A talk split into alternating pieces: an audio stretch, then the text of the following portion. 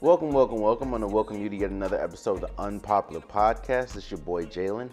And if you're watching this, I appreciate it. If you're listening to it, I appreciate it. Please subscribe to wherever you consume this and please share it. Uh, it will really mean a lot to me if you share it and subscribe. So appreciate it. Before we go, um, or move forward, I want to address, you know, David Stern. David Stern, who was the former commissioner of the NBA, unfortunately passed away, I believe, last week uh, after complications of a brain hemorrhage, I believe. When we think of, when we look at basketball today, basketball would not be as popular and wouldn't be as global if it wasn't for David Stern when we look at David Stern and his impact on the game of not even just basketball but sports as a whole, when you t- when when you heard comments from a lot of the other commissioners in other sports, they can they they referred to David Stern as the godfather of commissioners. David Stern was arguably the best commissioner ever in, any sport the way that he he loved the sport of basketball. He he wanted the, he wanted basketball to be as big as possible, and I believe he he and I, I believe he said it. He wanted basketball to be as the big the largest sport like ever. Now, of course, it didn't surpass the NFL in the United States and of course soccer, but the NBA would not be as global or wouldn't be global if it wasn't for David Stern. Now, yes, you can talk about the the Team USA and Jordan on them, but if you remember, it was David Stern's decision to bring NBA players to the USA circuit. So again, I want to say uh, rest in peace to David Stern. I pray for his family. I pray that they are strong. And for anybody that that that asks how you know how big was David Stern's impact, just turn on the TV and you will see almost every day something about basketball and, and not not just here but globally. David Stern is the reason why basketball is as big as it is today and as popular as it is today. And if you ask a lot of, if you ask pretty much all the other commissioners in the league or in, in all the sports, they will say that David Stern was hands down the best commissioner ever. So again, rest in peace to David Stern before I start so moving forward, NFL wild card came and went. And we there was a lot to break down, and we're gonna break it down. We'll start with the Patriots. For a while now, I've been saying that the Patriots dynasty might be over. I remember I had an episode when I talked about the Patriots dynasty, the the Alabama dynasty, the Spurs dynasty, and the Yankees dynasty. Dynasties don't some dynasties fall suddenly some dynasties fall over time, and some dynasties fall without warning. When I and, and I, I, I would say suddenly and without warning are different because suddenly you could kind of feel it, but it just happens. Without warning, I mean that's without warning. you can kind of feel it, but it just happens suddenly. Even though you you you you kind of sense it, it you know it, it, it happens. So the Patriots lost to the Titans on Saturday, 20 to 13.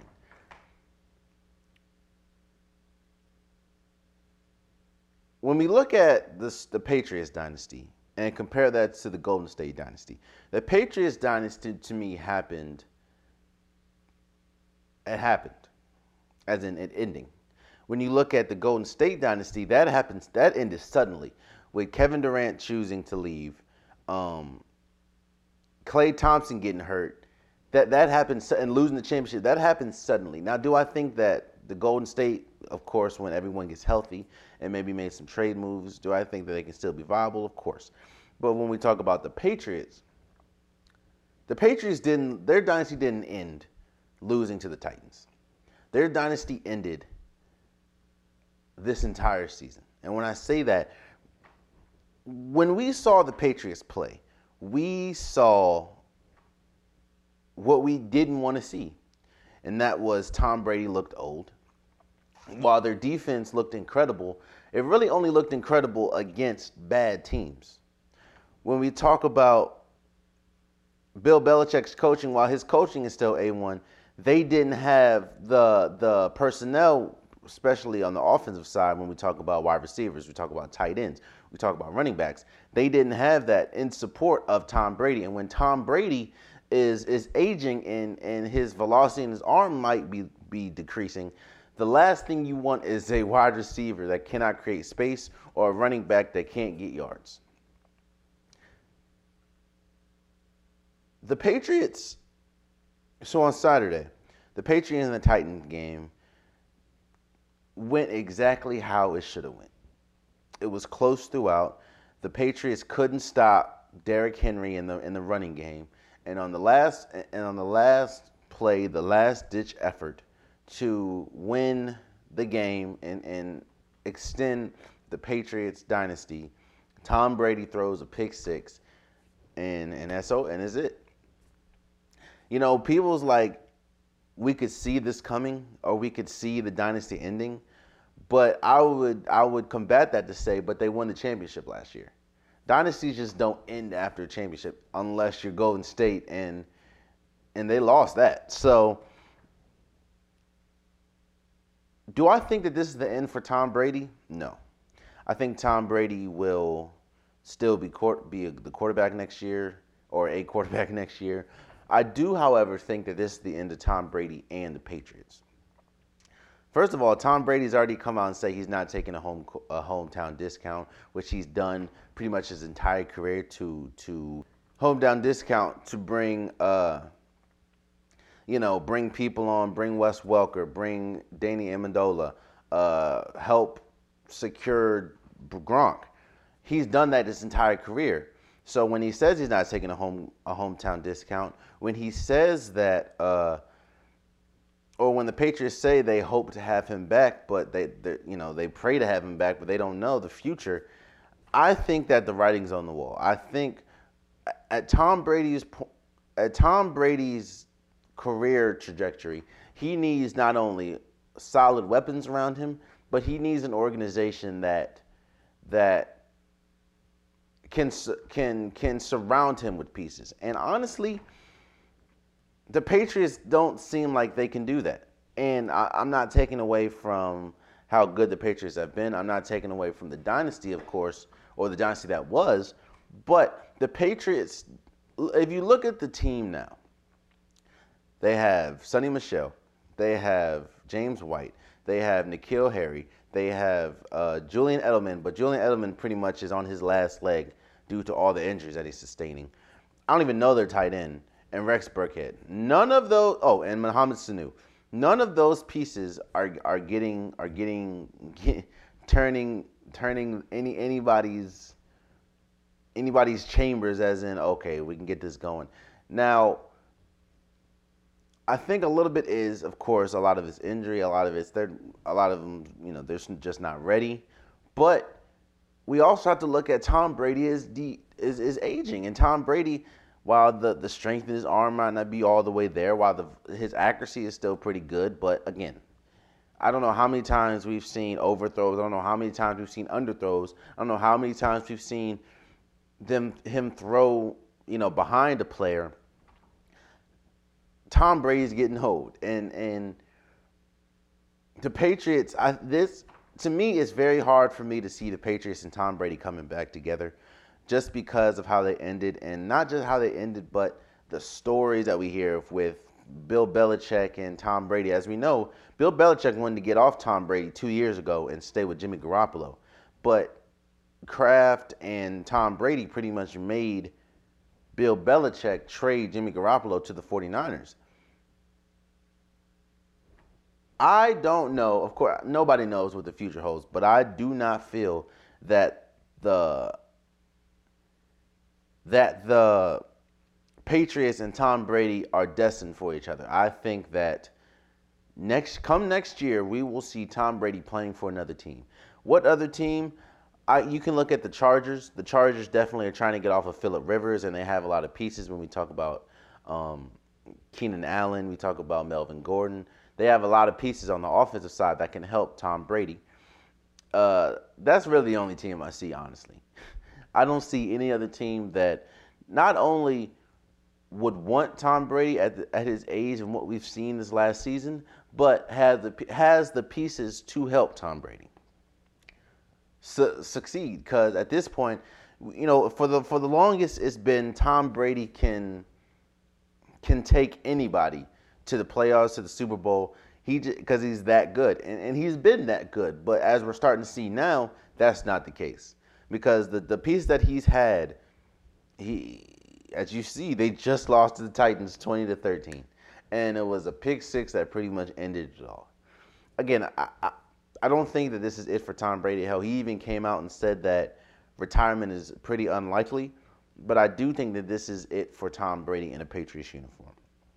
And talking about the Tennessee Titans, the Tennessee Titans did exactly what I thought they would do. I thought that they would pound the ball with Derrick Henry, and I thought that Ryan Tannehill would would make big plays late, or or not big plays late, but make plays when he needed to. I believe that he only finished the game with like 92 passing yards. But Derrick Henry just like he he ran the hell out the ball. I think he finished with like 162, 182 yards or something like that. The Patriots couldn't stop the Titans running game and that's that's how the cookie crumbled. You know, I, I now I do not think that the that the I think that the Tennessee now has to play the Ravens. The Ravens' strength is stopping the run. I do not think that Ryan Tannehill will be able to beat the Ravens, but I do think that it'll be a better game than a lot of people are are are thinking it would be because both teams are ground and pound teams. Both teams are fast. Both teams are are physical, and I think that the running game of the Titans against the running game of the Ravens, how special the running game is, is something to is something that we will definitely keep our eyes on again, I think that at the end of the day, Ryan Tan, the Ravens will make Ryan Tannehill beat them.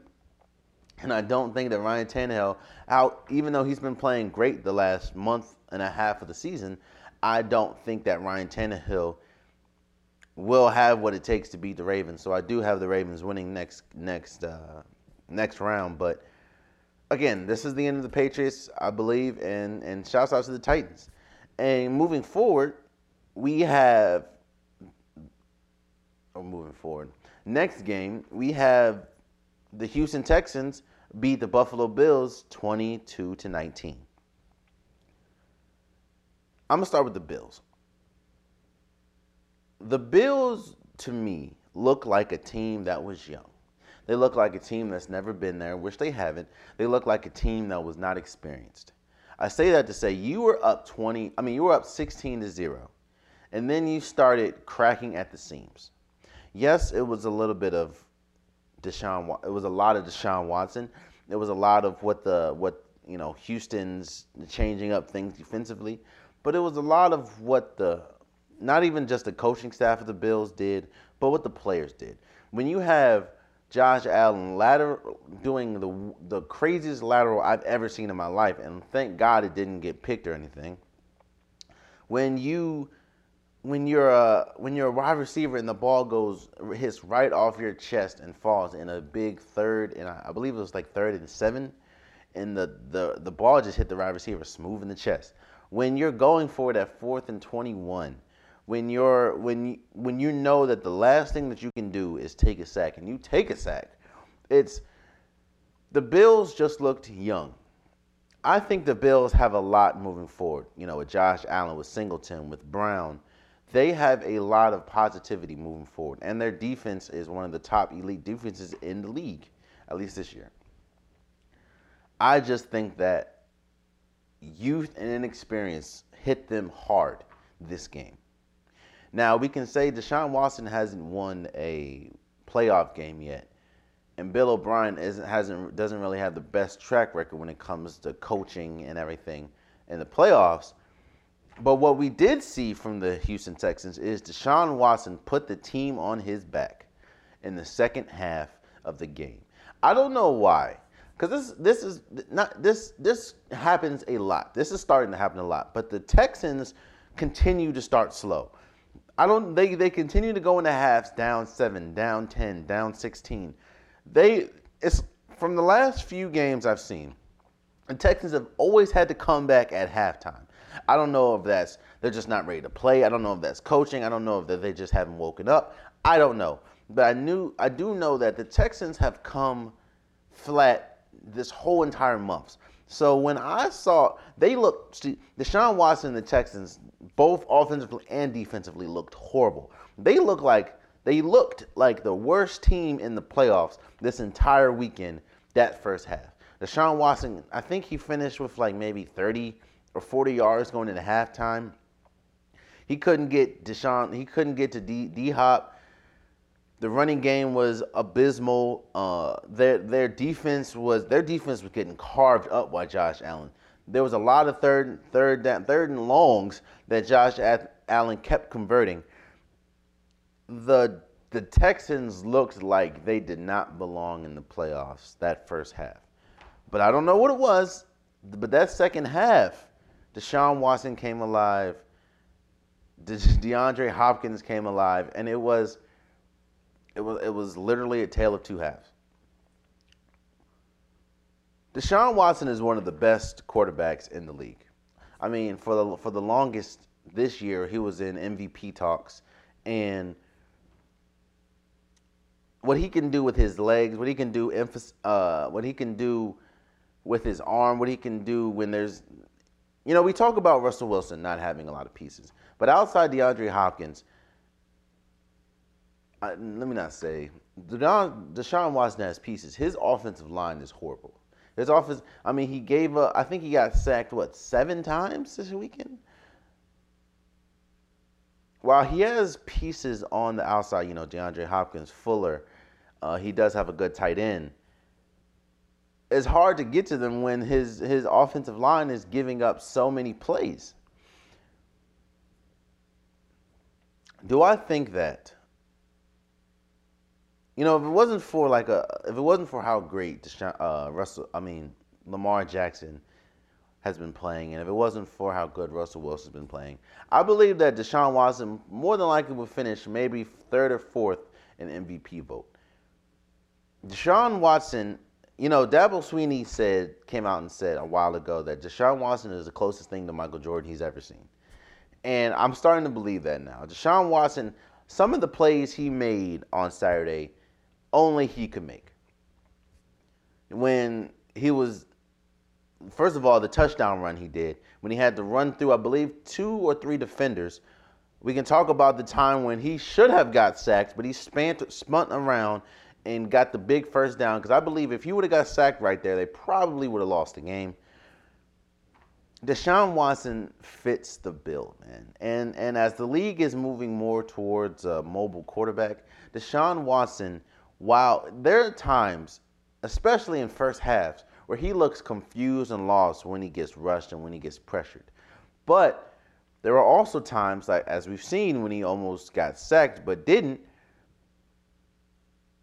He becomes magical. He become he is one of the best, if not the best, emphasize no, because that's Russell Wilson. He's one of the best quarterbacks in pressure at times because not only is he fast, not only is he big, but he he has the intangibles. He knows what to do when it needs to be done. And we saw again the he had to come the the Texans had to come back from 16 down. Not only did they hold the Bills to 3 points the second half, but they scored 22 unanswered points actually. It was 22 unanswered points. No, 19. It was 19 unanswered points.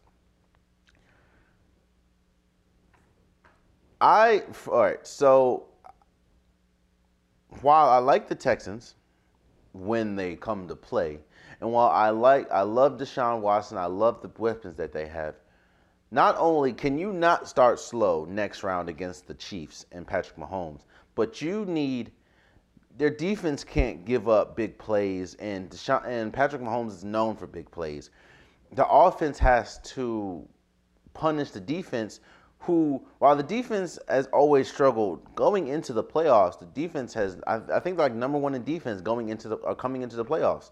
So you kind of catching the Chiefs at the, the Chiefs are, are firing on all cylinders at this point. And you're kind of catching them now. Yeah, they did have a, a bye week, so we'll see how that goes, as, uh, well as the Ravens. But you're kind of catching the Chiefs when they're fully rolling. They're fully healthy and and they're ready they're they're ready to avenge what happened last year when Dee Ford was offsides against the Patriots.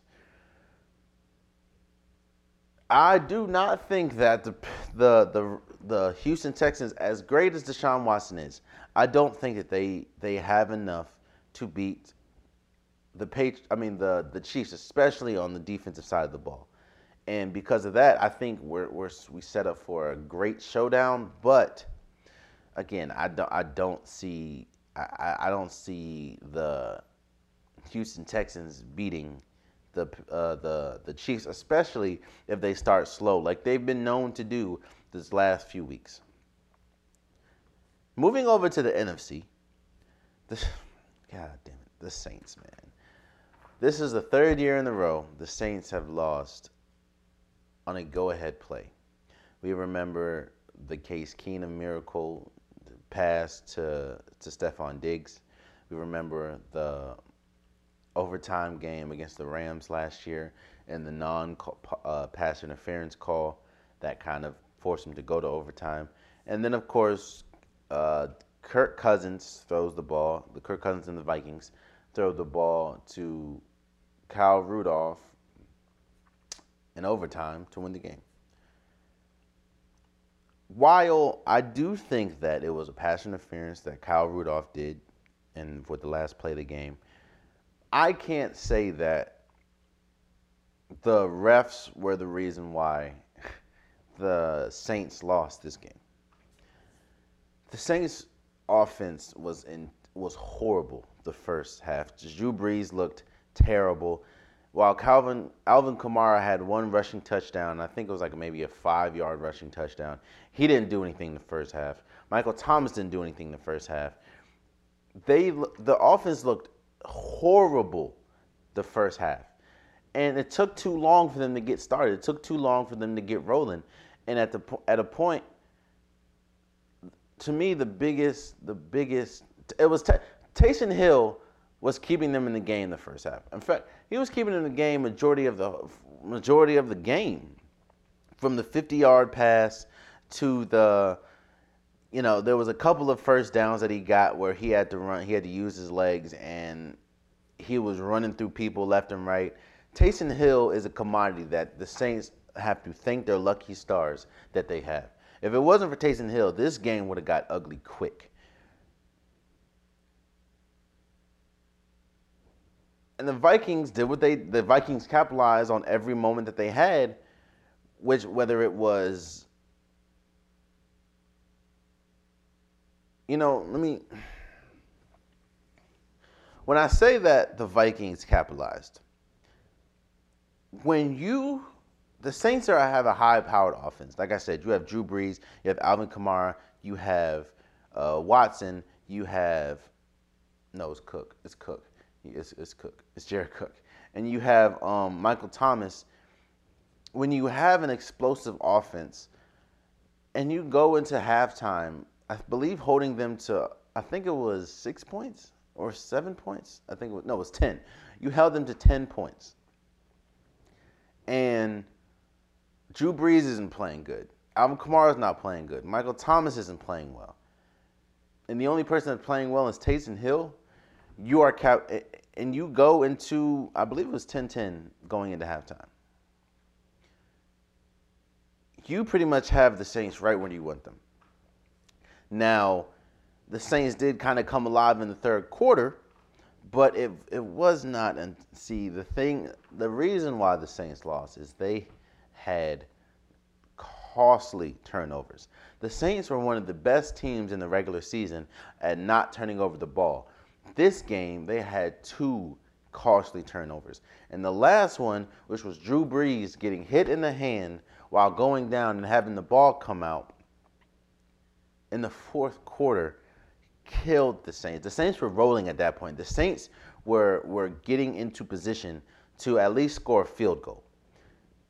That play, and that play came after a huge run by Tyson Taysom Hill. The Saints to me had all the momentum at that moment until Drew Brees fumbled the ball.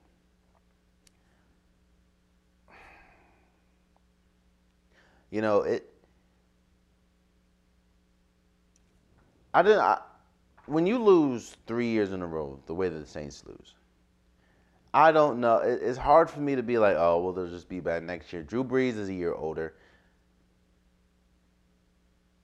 And it's hard to muster up the magic three years in a row. You remember the Bills. Remember, they went to the Super Bowl four years in a row and lost all four years. The Bills haven't been, except for this year, the Bills haven't really been good since. It's hard losing heartbreak fashion three years in a row. And I don't know if they'll be back. Do I think they'll fall off a cliff? No. Drew Brees still looked pretty good this year. Michael Thomas is one of the best wide receivers in the league. Alvin Kamara, when he's on, he's one of the best running backs in the league. But it's hard for me, especially when teams are catching up, like the 49ers, like the the the Green Bay Packers, like the well I don't know, like like the like the Seahawks. It's it's hard for me to envision the Saints being back to where they were this year. I had the Saints going all the way to the Super Bowl. Clearly, that's not working. Clearly, that's not going to happen. But when you lose heartbreak fashion three years in a row, you start to, I, I believe, doubt starts to creep in. Now, of course, they can be ment- strong mentally, but you, you start doubting. Okay, like at this point, when people starting to say we might be cursed, that's that's a that's a huge a huge problem. And shouts out to the Saints. They had an incredible season, even after Drew Brees went down. I think Drew Brees going down for that, I believe it was five weeks. I believe that helped them. That helped him be fresh coming into the playoffs because he didn't have a whole season on his arm. He had pretty much half a season. But one thing I can say about Drew Brees is, I, as much as I like Drew Brees, in the last eight postseason games, he has 10 interceptions. Drew Brees is one of the most accurate quarterbacks in the league until you get to the playoffs. So a question really starts. A question really needs to be asked. Well, I'm not going to say Drew Brees chokes because I don't think he's a choke artist or anything. We do have to ask: Does Drew Brees kind of tighten up when the moment gets big? Because again, 10 interceptions in in his last eight postseason games is is is bad. That, that's that's bad. So the Saints are not winning the Super Bowl this year. They're not even making it to the Super Bowl this year. So shouts out to that. And for the Vikings, this to me was Kirk Cousins. Kirk Cousins had two defining moments. That pass to Adam Thielen to me was probably his best pass in his career. You dial it up, I believe it's second down, and he the one time Marcus Lattimore goes out the game due to an injury, that's when you throw the best pass of your life. Adam, Th- and I, I, believe it got them to the one yard or no, the, like the four or five yard line. That pass was incredible. That he threw it to where only Adam Thielen could catch it, and then of course the the overtime pass to Kyle Rudolph. I'm not saying that. Well, I will say this when you look at the roster, the Vikings to me have the best roster in the league, top to bottom. When we talk about offense and defense, it's just the quarterback. If if Kirk Cousins plays like he did the second half this uh, last week that he if if Kirk Cousins plays like he did the second half of the Saints, if he does that against the 49ers, they have a great chance of winning. They have, and they didn't even really get Stefon Diggs involved until the second half. You have Stefon Diggs, you have Adam Thielen, you have Kyle Rudolph, you have Dalvin Cook, who who who played incredible, and of course you have the defense. I think that they will be, they will, they could cause fits for the 49ers. However, if you play like the Kirk Cousins that we know can can nut up when it comes to big primetime games, then you know you're only as good as your quarterback. Honestly, your quarterback can. If you look at almost every quarterback in the le- in the in that's still playing, except for Tom Brady and um, Drew Brees, they are one of the best quarterbacks in the league. We talk about Lamar Jackson. We talk about Patrick Mahomes. We talk about Deshaun Watson. We talk about uh, Russell Wilson. We talk about Aaron Rodgers. We talk about Jimmy Garoppolo at times. Now we have to if if Kirk Cousins plays his best, the Vikings have a chance to beat the 49ers. If he does not play his best and plays like he did a lot of the first quarter of the Saints game, then this, the Vikings will probably get their head blown off. so I, I, don't I don't know how it's gonna go, but we'll see. In the last wild card game that we had was the Seahawks and the Eagles, and the Eagles lost 17 to nine.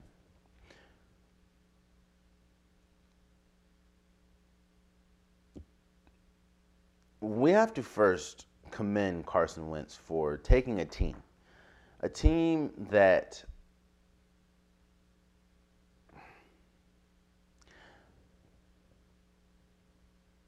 almost everybody on the Eagles personnel was injured. Their top three wide receivers were injured. Their their starting running, I think, that, yeah, their starting run back was injured. Lane Johnson was injured, and a lot of their defense was injured when you and, and this has been for about four to five weeks now when you and not even that this has been pretty much the entire season.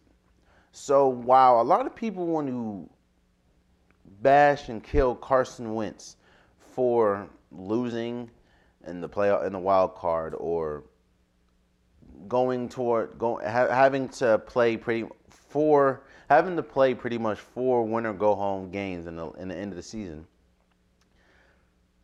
especially after, after a lot of people thought that the, the Eagles were going to be play, uh, Super Bowl contenders. You know, we talk about Russell Wilson, and we'll, and we'll talk about them in a second. But Carson Wentz, what he did with the piece that he had, you have to marvel at. Carson Wentz again had no. he had no. His top three wide receivers were out. His his top his top tight end and Zach Ertz was out. His his his one of his best offensive linemen in Lane Johnson was out. And and defensively a lot of their pieces were out.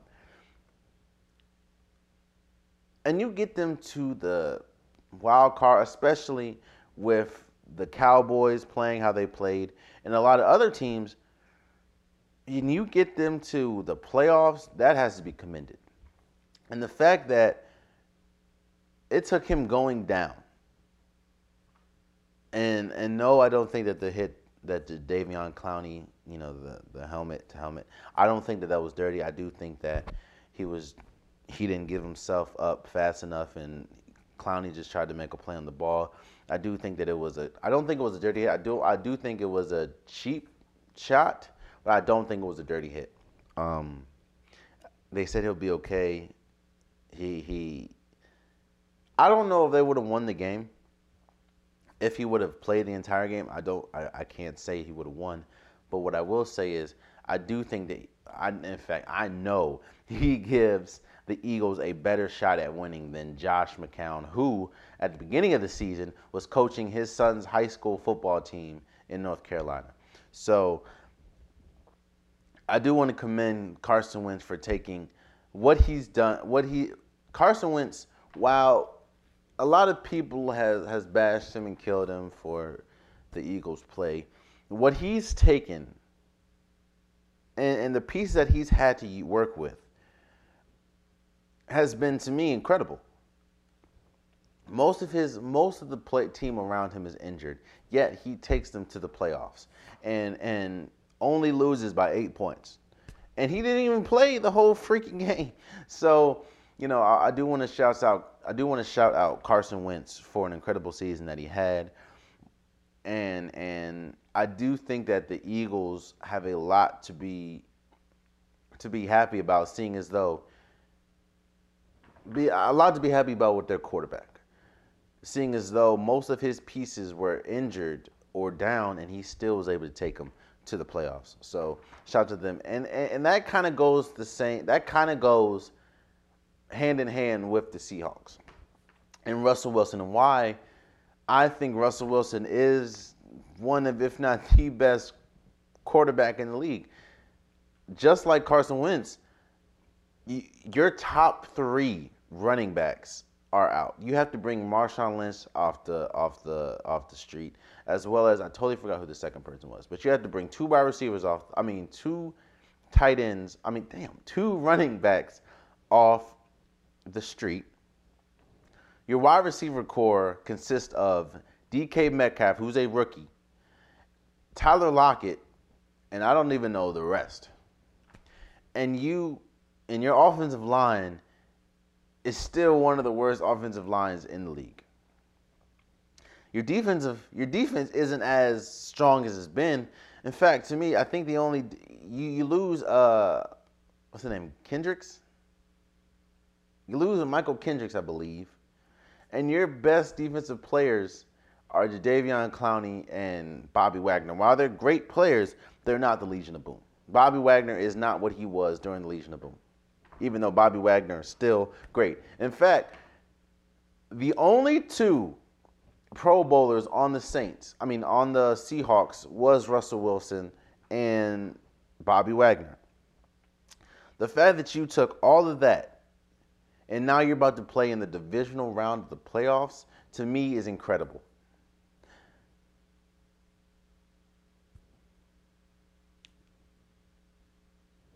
What the Seahawks like to do is they like to win ugly games. They like to win close scoring games. They like to win games where they have to they they look they have to maybe win by a touchdown or or, or or field goal. They like to, to, to ground and pound. They like to slug it out. They like to smash mouth football. And it's, car- it's kind of hard to do that when your running game is depleted. Yes, Marshawn Lynch is a fan favorite. But if you look at it, I believe they had 32 carries, oh no, 22 carries on Sunday. 22 carries for 19 yards as uh, for for both running backs, not just Marshawn Lynch, both running backs. It's really Russell Wilson. If Russell Wilson does not play well, they are not they're not winning at all. And we've seen every game that he's played subpar, they've lost that game. He played incredible. He had he had a couple of incredible passes to DK Metcalf and of course, a couple incredible timely runs. If it, if it wasn't for that, we we might be talking about Josh McCown could be the next Nick Foles. I do I think that I think that it's funny.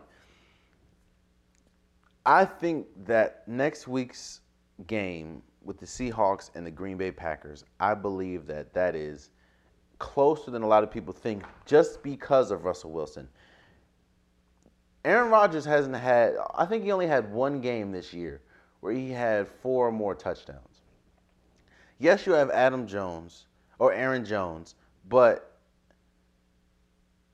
we'll see how they do against the front line, against J, J, Davion Clowney, against Bobby Wagner. We will have to see. And I think that again, this game was a lot more closer than a lot of people think, just because of Russell Wilson, of how and how great he's played compared to how human Aaron Rodgers has played. Now, yes, I do think that Aaron Rodgers still can can explode for four or five touchdowns. I don't think that's been needed, but I do think that he can do that. And that is the reason why I have Green Bay winning that one is because Aaron Rodgers is still a wild card, an incredible wild card at that, but still a wild card. And they have a little more pieces on the defensive side that can cause problems for not only the wide receivers of the Seahawks, but can kind of you know you have the the Smith brothers, you have you have some of the core front line that can kind of I'm not gonna say contain Russell Wilson, but can kind of slow him down. So I, because of that, that's why I think that the Green Bay will win this game or win next week. even though and Russell Wilson and the Seahawks have had an incredible season, I didn't think that the Seahawks would be as good. I didn't want. I didn't think the Seahawks. I thought they could make the playoffs, but I didn't think that they would be playing in the second week, and that's that's just that's just how I how I see it. Oh, that's how I saw it. So shouts out to them, and uh, do your thing. I do think that. So next week I have. Next week I have Green Bay winning. I have the 49ers winning. I think Jimmy Garoppolo, George, uh, Kittle, uh, I think they just been they've been a little better, and of course the defense is incredible with Nick Bosa, uh, DeForest Buckner. I think that they will call will will will bring a little more pressure to Kirk Cousins than the Saints did, and because of that, I think Kirk Cousins might not have the best game possible, and he needs to have the best game to beat the 49ers. So I have the 49ers, I have Green Bay, I have the Chiefs, and I have the Ravens.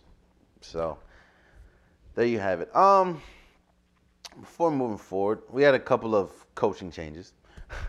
Uh, the let's start with the Redskins first. The Redskins hired Ron Rivera as their head coach and uh, Jack Del Rio as I believe the defensive court defensive coordinator.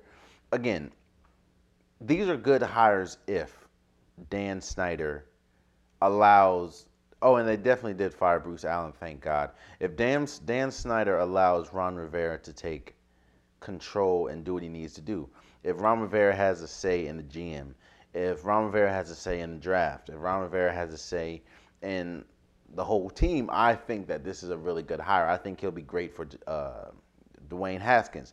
I think he'll be great for for the defense with with Jack Del Rio. I think that this is a really good hire if Dan Snyder allows Ron Rivera to do what he needs to do. And that kind of goes hand in hand with the Cowboys.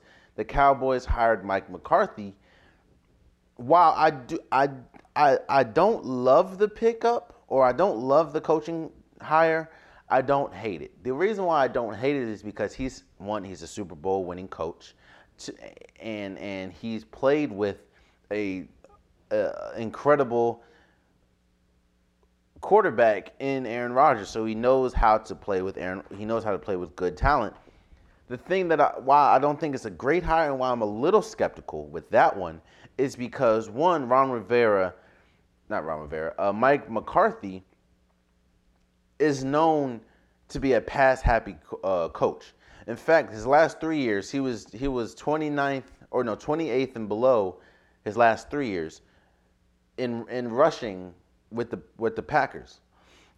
Another thing that doesn't look good on his resume is when he leaves the Packers, the next year the Packers go 13 and 3 and I believe are second in they're second in the uh, second in the a- NFC and are, are pl- had a bye week.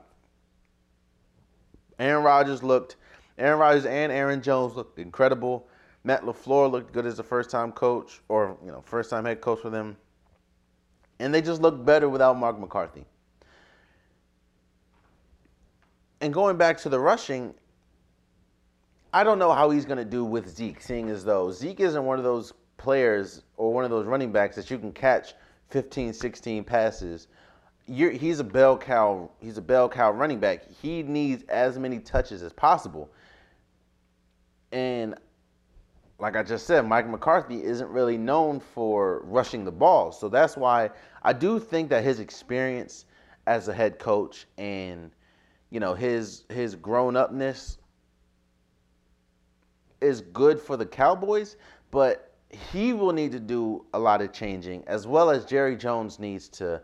And, and I, I, I know Jerry Jones isn't going to do it because Jerry Jones hasn't done it. Hell, he he he hasn't done it ever. I think Jerry Jones is going to need to to pull the reins back a little bit and let McCarthy just coach.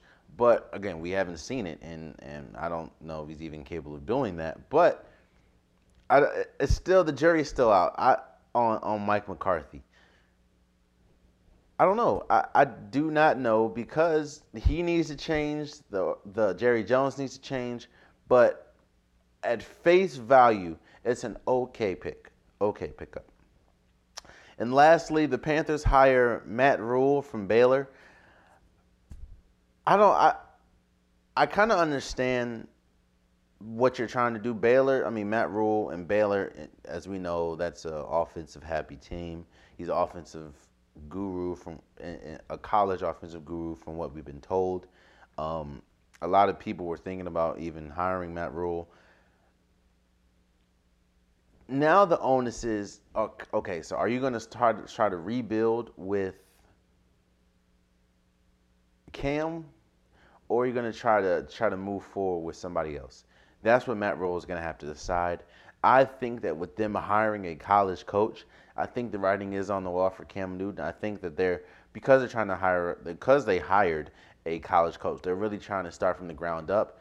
And because of that, I do think that they'll probably try to trade Cam Newton. Watch watch out for a trade towards the the draft. Um, watch out for the Buccaneers. Watch out for the for the Chargers. Watch out for the the Bears.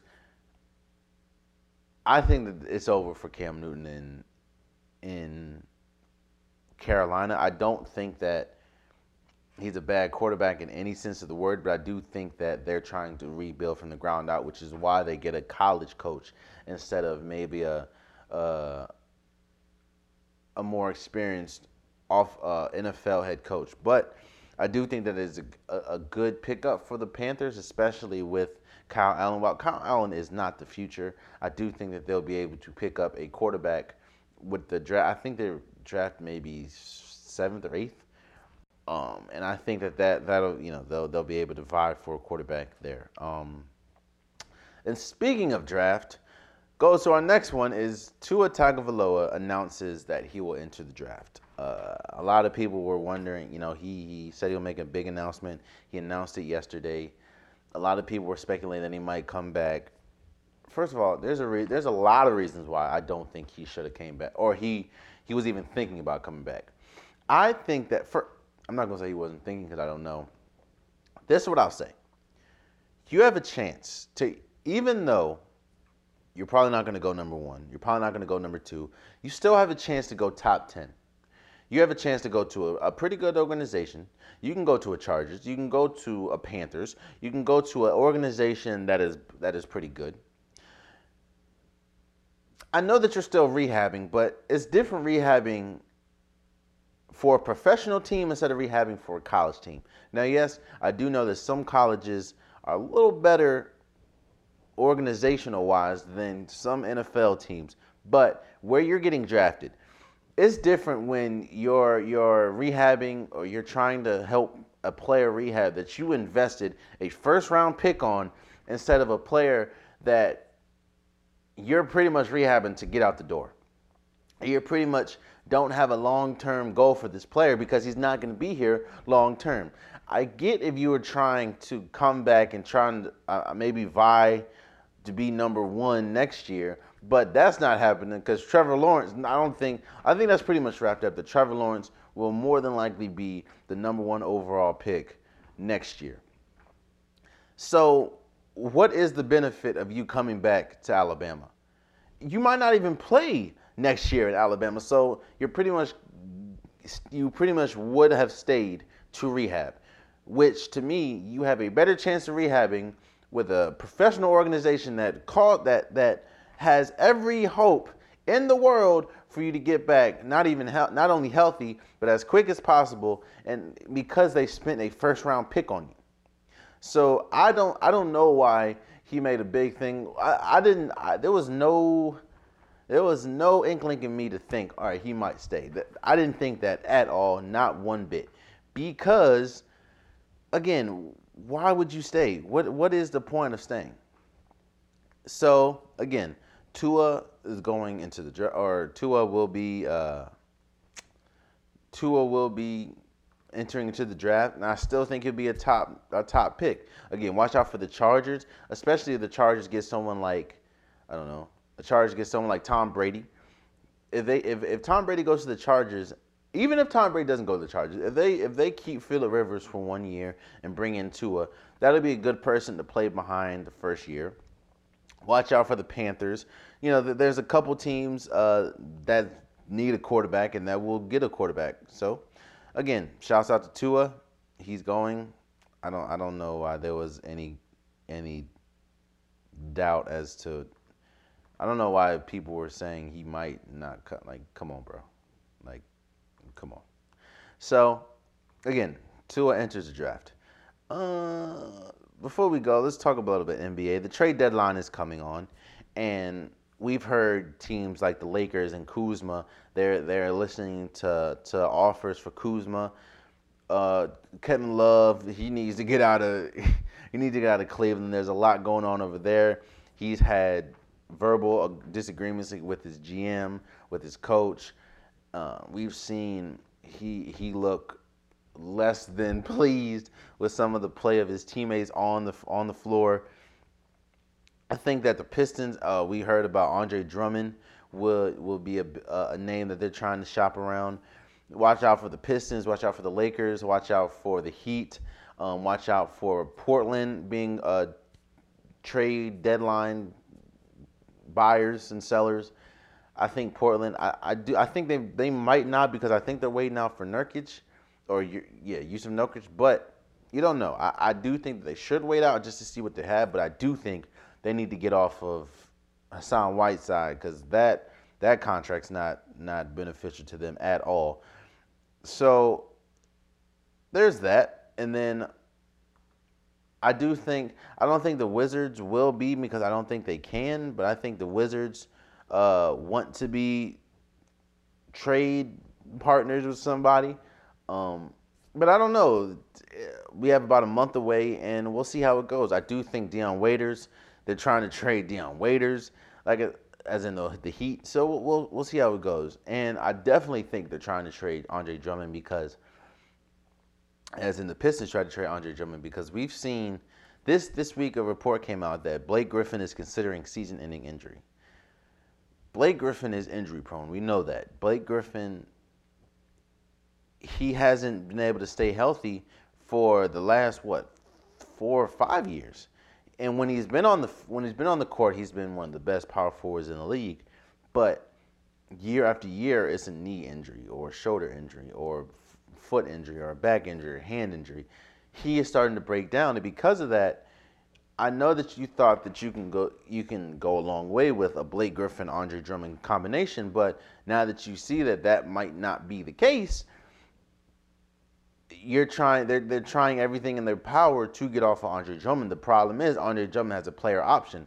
So wherever you trade him to, while he could be a you think, I don't think so, but you a lot of people think he could be a marquee player and he has that player option, he can only be there for maybe a year and, and, decline the player option and, and move on. So I think that they'll try to work something out there. But the Pistons is the Pistons is a middle of the road team, and that's not what you want to be in the Eastern Conference, especially a weak Eastern Conference. Yeah, they might make the playoffs, but nobody thinks they can go far in the playoffs.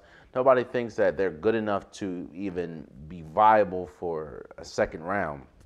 So that's that's not what you want to be in league. You don't you don't just want to be a middle of the pack team, and I think that they are going full speed with a full on rebuild, and you see that with the the season ending injury surgery for Blake Griffin, and they're trying to trade Andre Drummond. So we'll see how that goes. And lastly, before we go, we need to have a serious conversation about Kyrie Irving. Kyrie Irving has come out and said that you know he still has shoulder problems and he'll he'll he'll re, you know think and consider if he needs shoulder surgery, which would probably keep him out three months more than likely, probably keep him out the whole season. While a lot of people don't want to admit it, to me, Kyrie, Kyrie, all right, for Kyrie Irving is an incredible offensive player. Kyrie Irving to me is one of the best finishers that we've ever had. I think He's the best. He has the best layup package in NBA history. He has one of the best handles in NBA history. Kyrie Irving is an offensive wizard. The problem with Kyrie though is he continues to get hurt. And if it wasn't for those few years with LeBron James, he wouldn't have a championship. And he would, if you if you don't remember, before LeBron James came to the Cleveland, a lot of people, Cleveland was trying to trade Kyrie. Kyrie was unhappy with the organization. The fans were unhappy with Kyrie. And Kyrie has been known to be a a a, a burdened player, as in he has problems with organization. Sometimes he'll have mood swings, which everyone has mood swings, but sometimes he'll have mood swings, week long mood swings. Sometimes he'll he'll have uh he'll have problems with the fans. He'll he'll he'll he just sometimes he's a hard player to play with and hard player to coach. And we've seen everywhere he's went, everywhere he's gone, from the Cleveland Cavaliers, from the Boston Celtics, and even now to at Brooklyn, he has kind of been hard to coach, kind of been hard to play with. Now, there hasn't been a lot of reports to come out about Kyrie being, you know, a problem. But we, we, we remember the reports about the whole team photo, how he didn't want to take, I think, his hoodie off or something. We, we heard about, you know, some of the cryptic things he's, he's put on Instagram and Twitter. While I'm not going to go as far to say that Kyrie Irving is overrated, I'm not going to say that because Kyrie Irving is a gifted player. And I'm not going to go as far to say that Kyrie Irving is a bust, but what I will say that we really have to sit back and reevaluate how we look at Kyrie Irving and how good Kyrie Irving really is. Is Kyrie Irving more of a more of a of a player that you can you can build a franchise around, which we've seen that didn't work in Cleveland without LeBron James, and that didn't work in Boston, or is he a player that is is he a solid two or three? And if he's a solid two or three, we need to really we really need to look at Kyrie as that. Kyrie Kyrie Irving is not as a lot of people a lot of people love Kyrie Irving. Don't get me wrong. I like Kyrie Irving for what he is, but we really need to be serious about what he is. And Kyrie Irving really to me is only a, a, a really, really gifted offensive player, and that's about it. Kyrie Irving isn't isn't moving any needles for me. And Kyrie Irving to me is starting to become more of a burden with his injury history and with with the stuff you know off the court that he is a a a productive player. Again, I'm I'm not taking away from Kyrie Irving is still a really good player. Kyrie Irving is still one of the best players in the league, especially offensively. But we really need to look and we really need to reevaluate how we look at Kyrie's career, especially without LeBron James. Because without LeBron James, Kyrie Irving would just be another really gifted player that hasn't that didn't win anything. And I think that's you know with this shoulder with this shoulder injury, I think that he's going to get the surgery, and I do think that um, he'll probably be out the entire season because they want to get they want to bring him and Kevin Durant back at the same time healthy and see what they're going to do. But we really need to start. We really need to start and reevaluate how we really feel about Kyrie Irving in his career. Uh, this is yet another injury that Kyrie Irving is going to miss a lot of time for. This is yet another. Uh, he's he, he's had another off the off the court incident, you know, with his personality that the team didn't like on another team. This happened with Cleveland. It's happened with Boston and now this happening with Brooklyn. And we really need to, you know, how good really is Kyrie Irving? And that's that's to me what we really need to be honest with ourselves about. Kyrie Irving is Kyrie Irving good by himself, which we've already seen he is not, or is he can can he be that missing piece? At a, can he be a number two guy? We saw him be a number two guy with LeBron James, but LeBron James, I mean, it's LeBron James. We'll see how he is with Kevin Kevin Durant, but we'll see. And, and, and more than likely he'll be out this season, and we'll see how it goes next year. And there you have it. That has been yet another episode of Unpopular Podcast. Again, if you're listening, I do appreciate you listening. If you're watching, I appreciate you watching. I, I, I love all you guys. Please subscribe. Please subscribe. Please subscribe and please share the this episode. Uh, you know, there's big, you know, there's there's there's a lot that I'm I'm happy. You know, with the new year, there's a lot that I'm bringing on. Uh, I'm, I'm getting new equipment. Um, I'm gonna change my space around just a little bit, and and I'm gonna try to provide better content for you guys. And that is coming in the next few weeks, so just stay tuned for that. And again, I do appreciate all your love, all your support. Everyone that listens on any platform, I do appreciate. Anyone that shares, I do appreciate it. Anyone that subscribes, I do appreciate it. Much love to you guys. And again, this has been another episode. And until next time, much love. Johnny Giuliano. Real nigga shit. Other night at your crib, it was like me, Black, 40, Obi. We just sitting there talking about life. Play some beats. But I forgot to tell you one thing. Niggas call me to set you up, want me to come and wet you up. Cause you a out of town nigga like Biggie, heard about the shit with Diddy, so I came through to vest you up. And I got a vest for 40, a vest for Hush, a vest for every nigga with an owl on his chest. And what? I got LA unified. You better all commit suicide. Teachers ain't testing us. See, I know how I feel to be platinum plus. Niggas is jealous of you, so they try to wrap you up, tax you up. But it's OVO blood money, nigga. Catch these bullets like you catch the bus. Dog fame is a motherfucker. Do a nigga four favors when you came through the fifth. How soon they forget? Run up on you at your granny house, give you nine like fifth. How a nigga supposed to love you niggas? Heart beating fast when I dap and when I hug you niggas. Dre told me not to trust you niggas. Your energy off, you finicky, I rush you niggas. Just walk around the crib like, why nigga can't live? Get this money, fuck these bitches though. Thinking about the beef like, we can pass these motherfucking straps like a physical. This my city, nigga, everybody know it. Riding around town, just me and my full pound. Tucked in my time force, hoping I ain't gotta show it. LA niggas be the craziest. These niggas do some shady shit. Niggas will run up on your car, catch you off guard like the Lil Wayne and baby shit. 40, I'm fucked up. Y'all better not come to my studio with that fake shit. Y'all better not come to my funeral with that fake shit. Y'all better off realizing there's nothing that y'all could do with me. All I ever ask is keep it eight more than 92 with me 100.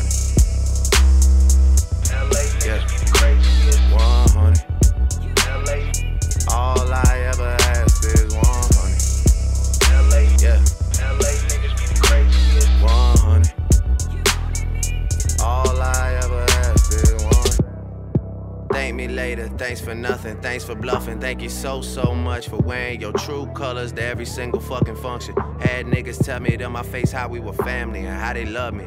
Why they was skimming off the budget. Now when I see them, they're the ones that's acting funny. People been reaching out to me and I'm on some straight unresponsive shit. I would have so many friends if I didn't have money, respect, and accomplishments. I would have so many friends if I held back the truth and I just gave out compliments.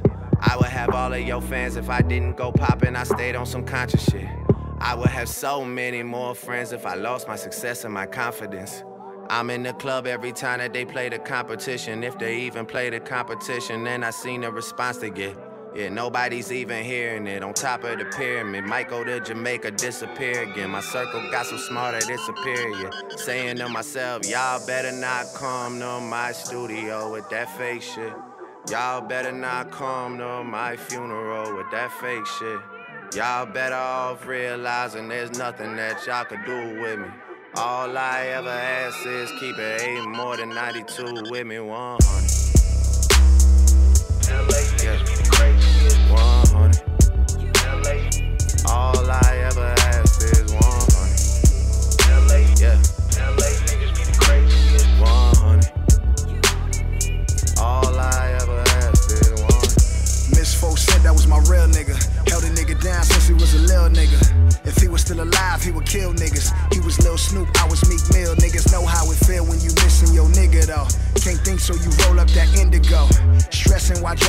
Figaro. Blowing kush clouds until his ghost is in my ghost. Damn. Make a real nigga wanna give us like the God, like here we go. Screaming frog name at the clouds, they don't hear me though. Guess they too busy with Tupac and Biggie though. You niggas don't feel me though, that was on Suge's watch. I take Suge's watch. You dissing Drizzy, that's cool, but don't come to my city though. Not even in H Town. So underground that I gotta be a trill nigga. Strapped up from the waist down. That's word to Pimp C J Prince is my real nigga. Shit was so simple when Henchman was out. He had a young nigga right there with Meech. So happy when Bleu DaVinci got out. We came up on these California streets. LA niggas be the craziest. These niggas do some shady shit. Niggas will run up on your car, catch you off guard like the Lil Wayne and baby shit. Got a nigga confused, but why a nigga gotta choose. Don't even matter, dog, cause I'ma always be a real nigga. Always be a real nigga. I never learned how to be nothing but a real nigga. Y'all better not come to my studio with that fake shit. Y'all better not come to my funeral with that fake shit. Y'all better off realizing there's nothing that y'all could do with me. All I ever ask is keep it eight more than 92 with me 100. Yeah, 100. All I ever asked is 100. Yeah, 100. All I ever asked is 100.